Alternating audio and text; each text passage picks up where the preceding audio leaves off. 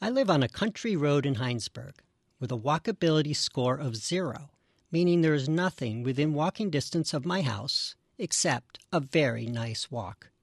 No stores, jobs, or other necessities of daily life. Despite our remote location, we're a two driver, one car family, and it works. During the week, my routine varies between pedaling the 12 miles to my job in Burlington or riding into the village, where I mount my bike on a public bus heading into the city. It may seem obvious, but the most effective way to cut your driving is to not own a car.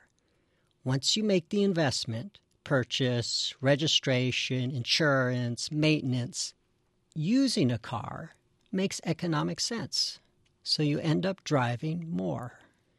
This is a fact confirmed recently by the annual U.S. National Travel Survey. Three car households drive more than two, and two car households drive more than one.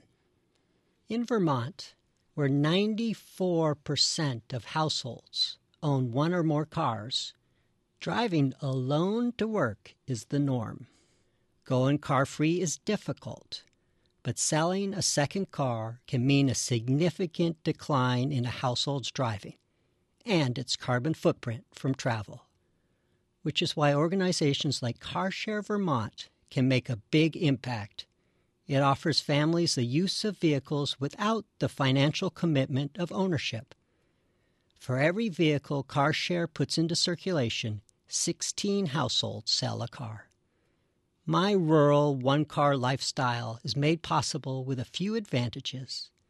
Hinesburg is served by a weekday commuter bus and I have a significant financial incentive. My employer offers me a free bus pass, and I no longer have to pay $300 a year to park, and I can get a free taxi ride home if I am delayed at work. Our system has evolved into making us all very car dependent. Choices are limited. I don't mean to minimize that, but a quarter of the trips Vermonters take every day are under one mile. And if more people experience the day to day life of a walker, biker, or bus rider, they will demand better bus service, safe crossings, bike paths that don't end. And there will be more options for all of us.